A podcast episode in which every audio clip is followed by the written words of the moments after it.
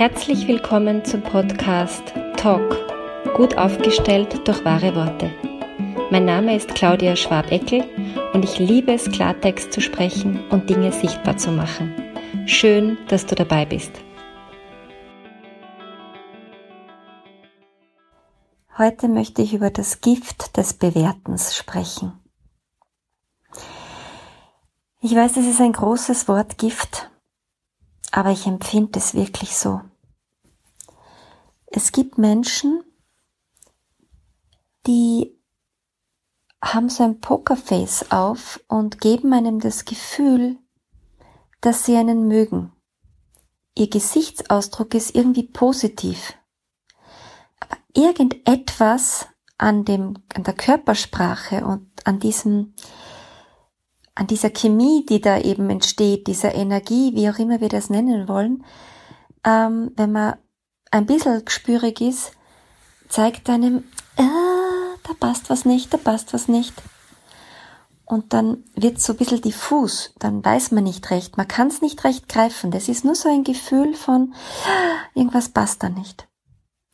Und mir ist aufgefallen im Laufe meiner Beratungstätigkeit seit 15 Jahren, dass ähm, ganz oft der Hintergrund für dieses diffuse Gefühl von, ich weiß nicht, ob ich dieser Person jetzt gerade was anvertrauen kann, dass dieses diffuse Gefühl richtig ist.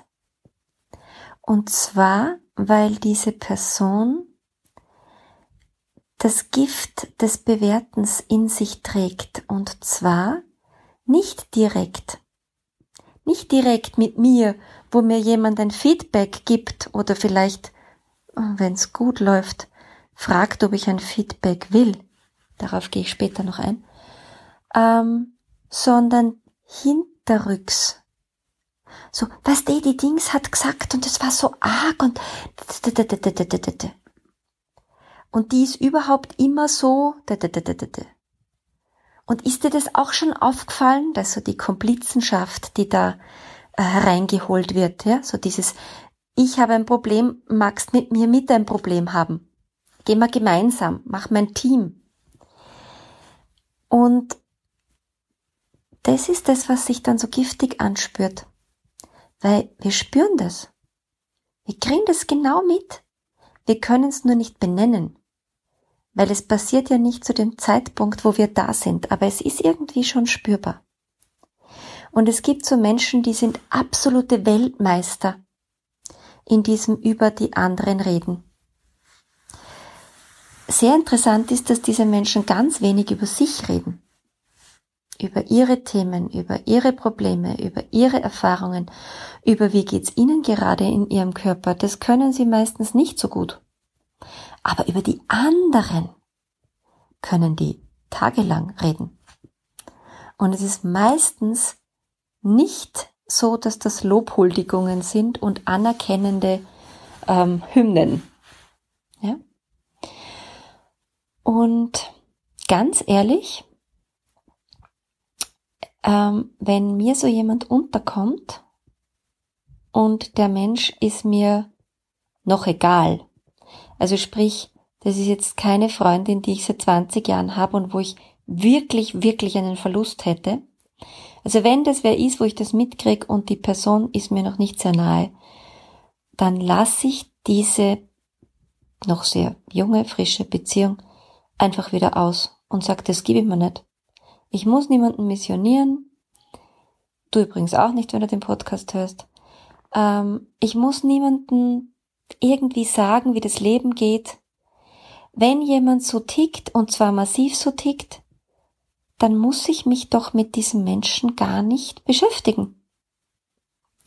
Wenn das jetzt aber jemand ist, eine liebe Freundin, jemand, wo eine wirklich gute, enge Beziehung, vielleicht auch über ein gemeinsames Hobby oder irgendwas Gemeinsames ist, wo man sagt, das wäre echt der totale Verlust, wenn ich einfach sage, ich will mit dir nichts mehr zu tun haben, dann wäre es hilfreich, das anzusprechen. Und das ist wirklich schwierig.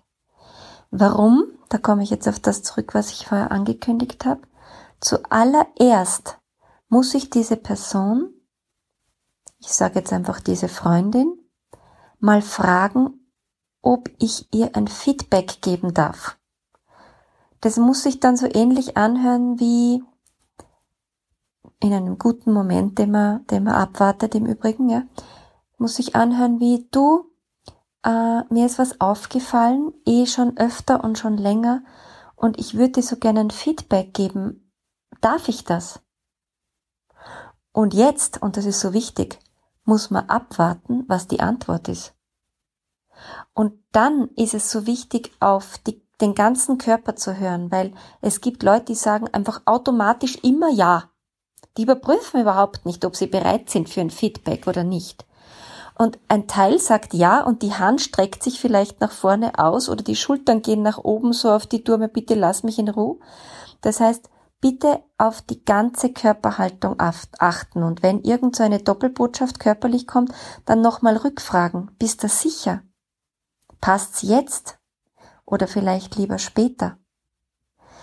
Gut, also wenn ich das dann abgefragt habe und wenn ich ein Okay habe, dann frage ich auch noch den Zeitpunkt ab. Sag ich, willst du es jetzt haben oder red mal ein andermal oder morgen oder wie dummer? Geht's am Telefon oder willst du, dass wir uns treffen? Ja, da sind die Leute ja auch sehr unterschiedlich. Hat beides Vor- und Nachteile. Und dann geht's darum, sehr achtsame Worte zu finden. Weil diese Menschen machen das ja nicht absichtlich, die machen das ja nicht bewusst, die machen das ja nicht böswillig, die machen das so, weil sie es entweder so gelernt haben in ihren Familien ähm, oder weil ihnen einfach nie irgendjemand das Feedback gegeben hat. Es gibt Kinder, die machen das schon, die zeigen mit dem nackten Finger auf andere Finger, äh, andere Finger, andere Kinder und, ähm, und, und, und, und bewerten sie schon und dann kommt kein Erwachsener, der sagt, du Schatzi, das machen wir nicht. Äh, das, das passt so nicht. Das ist für die andere ja nicht angenehm, wenn du das machst. Das ist auch ein Teil von Begleitung in meiner Wahrnehmung, meiner Welt. Ja? Also wenn einem das nie mehr jemand beigebracht hat, dann macht man das einfach. Das heißt, es braucht Achtsamkeit und es braucht äh, sehr einfühlsame Worte und es braucht vor allem die eigene Betroffenheit. Das bedeutet, ich muss, oder ich muss, was muss man schon, aber es ist hilfreich, diesem Menschen ein konkretes Beispiel zu geben, wo ist das passiert? Wo hast du bei mir etwas von mir bewertet? Und das hat mit mir das und das und das gemacht wütend, traurig, Gefühl von ausgegrenzt, beschämt, you name it, ja? Wir haben so viele Gefühle.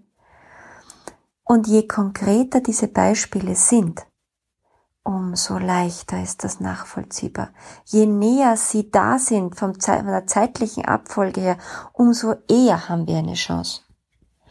Und meine Empfehlung ist, lasst euch nicht auf Diskussionen ein. Also ich würde das auch proaktiv formulieren.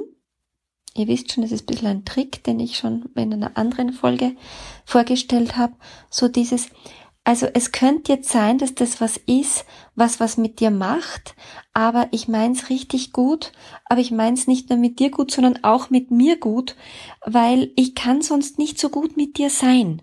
Aber bitte gib mir die Chance, dass ich meine Sätze jetzt mal aussprech, bevor du reagierst.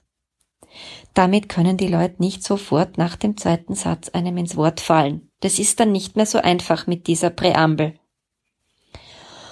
Und wenn man dann fertig ist, möglichst kompakt, ja,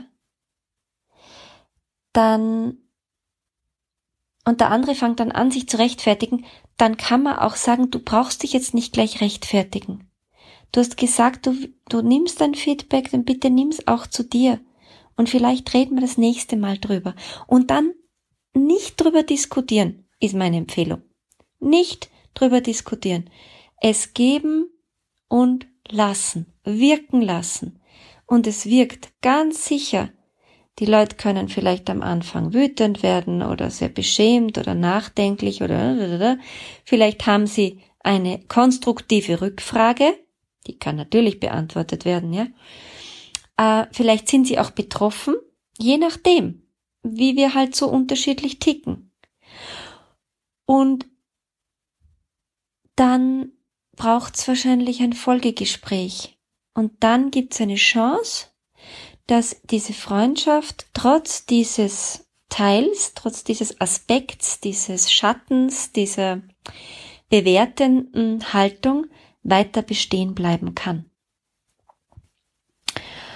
Und ähm,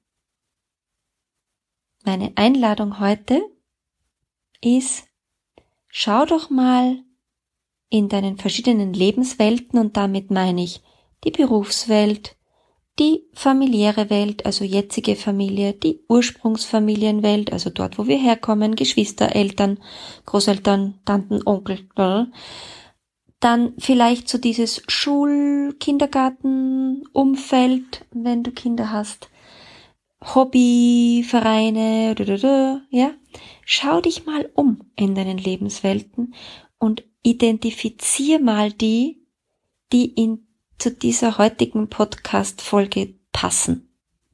Und dann überprüf für dich, regen dich die auf oder nicht, verletzen dich die oder nicht.